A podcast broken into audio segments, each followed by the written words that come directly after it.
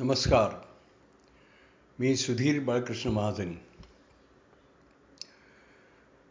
शंतनू राजा हा प्रजाहित दक्ष न्यायी असा होता आणि हस्तिनापूरची प्रजा त्याच्या काळामध्ये सुखी होती. गंगा त्याच्या आयुष्यातून निघून गेल्यानंतर मध्यंतरी अठरा वर्षाचा जवळजवळ काळ लुटला होता आणि त्याच्यानंतर सत्यवती त्याच्या जीवनात आली. सत्यवतीचे वडील दाशराज यांनी स्पष्ट सांगितलं की जर सत्यवतीचे संतान हस्तिनापूरच्या सिंहासनावर बसणार नसेल तर सत्यवती तुमच्याशी लग्न करू शकणार नाही. त्यामुळे शंतनू राजा अतिशय बेचैन होता.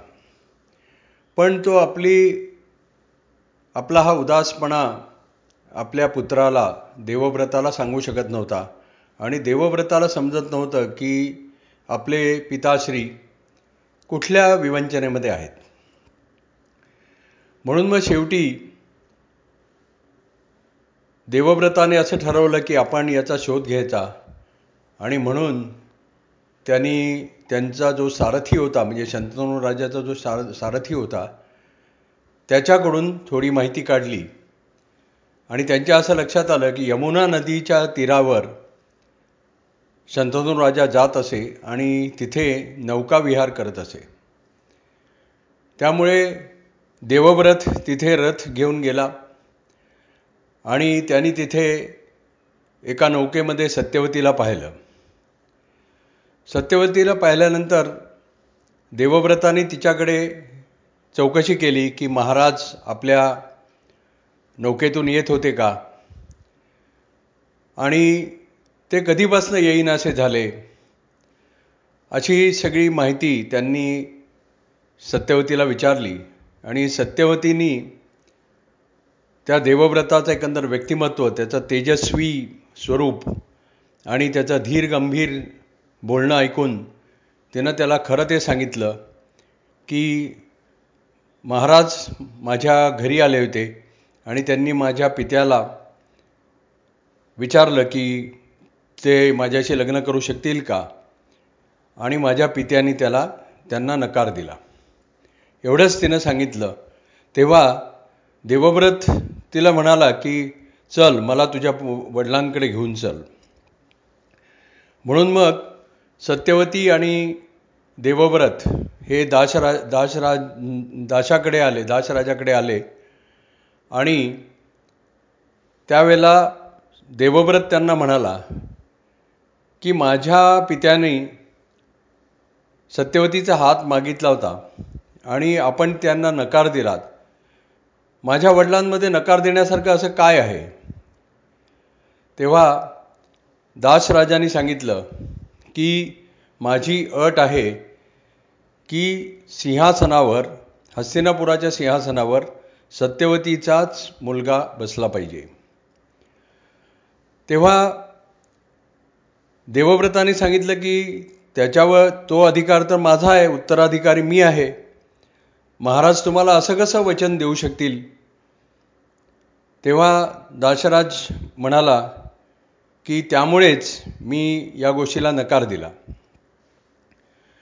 तेव्हा मग देवव्रत त्यांना असं म्हणाला की असं जर असेल तर माझ्या पित्याच्या आनंदासाठी मी या सिंहासनाचा त्याग करतो. मी उत्तराधिकारीपणाचा त्याग करतो.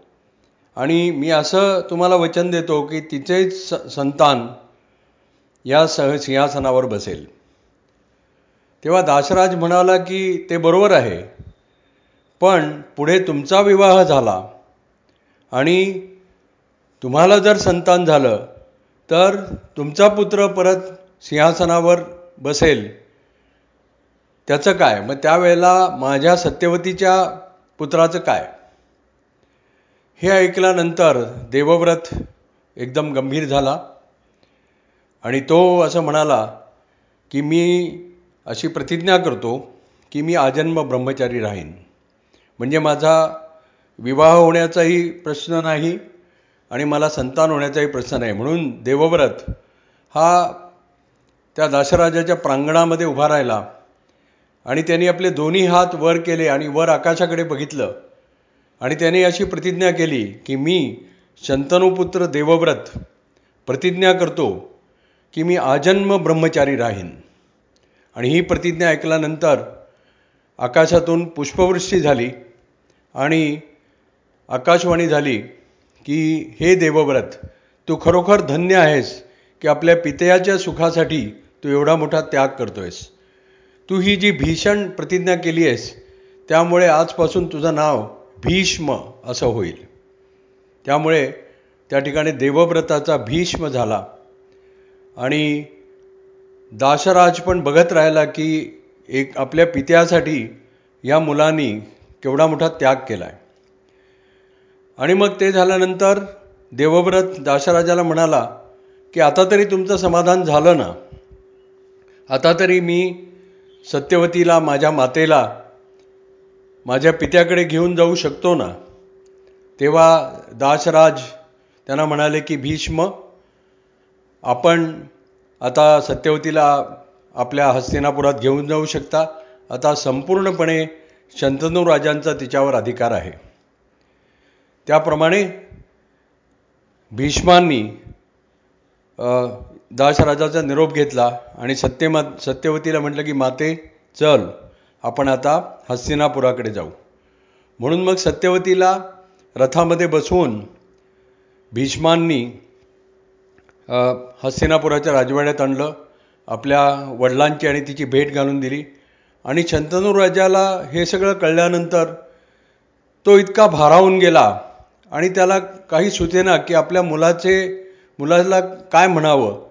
त्याचा हा त्याग आपण त्याची किंमत कशी करावी?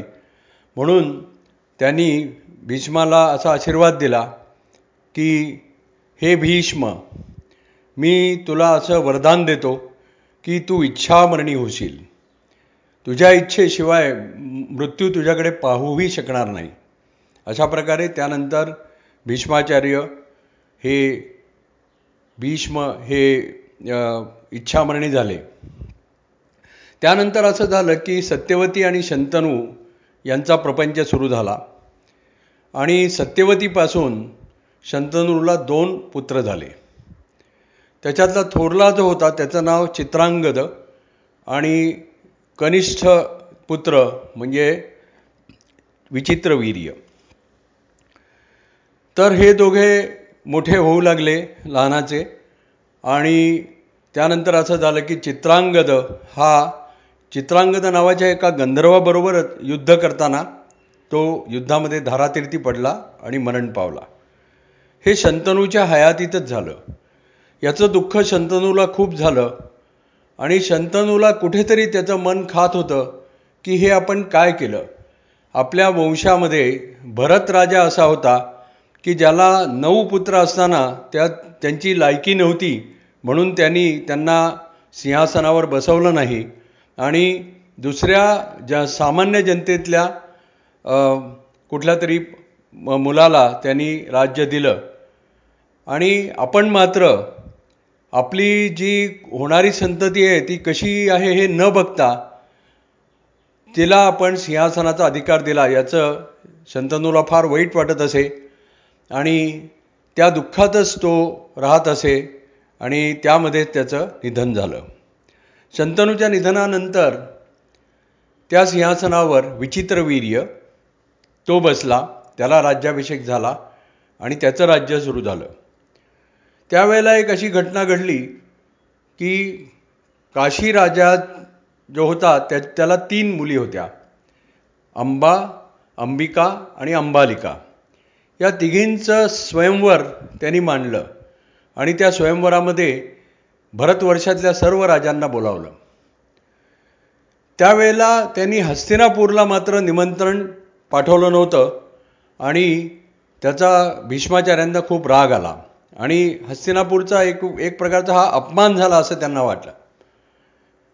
आणि अशी परंपरा होती की नेहमी काशीराजाच्या वंशामध्ये जेव्हा जेव्हा स्वयंवर होई त्या त्या वेळेला हस्तिनापूरच्या राजाला निमंत्रण जाई आणि बहुतेक वेळेला त्याच्या कन्या हस्तिनापूरच्या राजांना मिळत. पण यावेळेला मात्र हस्तिनापूरला निमंत्रणच आलं नाही. म्हणून भीष्मा भीष्मांनी सत्यवती मातेला सांगितलं की मी आता काशीरा काशीराजाकडे जाऊन काशीराजाच्या नगराला जाऊन तिथे मी त्याच्या कन्यांचं अपहरण करणार आहे आणि या अपमानाचा सूड घेणार आहे. आणि विचित्र वीर्यासाठी म्हणून त्या तिन्ही कन्या मी तिथून इकडे आण इथे आणणार आहे. त्याप्रमाणे भीष्म रथ घेऊन सर्व आपली शस्त्रास्त्र घेऊन काशीराजाच्या तिथे आला. आणि ऐन स्वयंवराच्या वेळेला ज्या वेळेला सर्व राजे आपापल्या आसनांवर बसले होते आणि अंबा अंबा अंबिका आणि अंबालिका या वरमाला घेऊन उभ्या होत्या त्यावेळेला त्या काशीराजाच्या दरबारात भीष्म तिथे येऊन हजर झाले. भीष्मांना पाहिल्यानंतर ते राजे म्हणाले की अरे यांनी तर ब्रह्मचर्याची प्रतिज्ञा केलेली आहे आणि हे इथे कसे काय आले? आणि काशीराजालाही असं वाटलं की मी तर निमंत्रण दिलेलं नव्हतं तरी हे कसे काय आले? असं वाटत असतानाच थोडंसं उपहासाने ते भीष्माकडे बघत असताना भीष्माने सांगितलं की मी हस्तिनापूरचा राजा विचित्र वीर्य याचा प्रतिनिधी म्हणून आलेलो आहे आणि मी तुझ्या कन्यांचं अपहरण करायला इथे आलेलो आहे. असं म्हणून त्यांनी एक बाण असा सोडला की उजव्या बाजूला असलेले राजांचे मुकुट ते त्या बाणाने घेतले आणि त्यांचा ढीक राजाच्या काशीराजाच्या पायाशी केला. आणि दुसरा बाण त्यांनी डाव्या बाजूच्या राजांच्या मस्तकांवर सोडून म मुकुटांवर सोडून ते सर्व मुकुट त्यांचा ढीक रा काशीराजाच्या पायाशी ठेवला. तर अशा प्रकारे आपलं धनुर्विद्येचं नैपुण्य दाखवून त्या राजांना त्यांनी असं असा संदेश दिला की मला कोणी तुम्ही पराभूत करू शकत नाही आणि मी या कन्यांचं अपहरण करणार. आणि त्यांनी काशीराजाला अशी विनंती केली की हे राजा तू आता या तुझ्या कन्यांना माझ्याबरोबर पाठव. त्याबरोबर अंबा अंबिका आणि अंबालिका या तिन्ही राजकन्यांना त्या राजांनी भीष्मांच्या बरोबर जायला अनुमती दिली. आणि भीष्म त्यांना घेऊन निघाले आपल्या रथामध्ये बसले आणि हस्तिनापुराकडे येऊ लागले.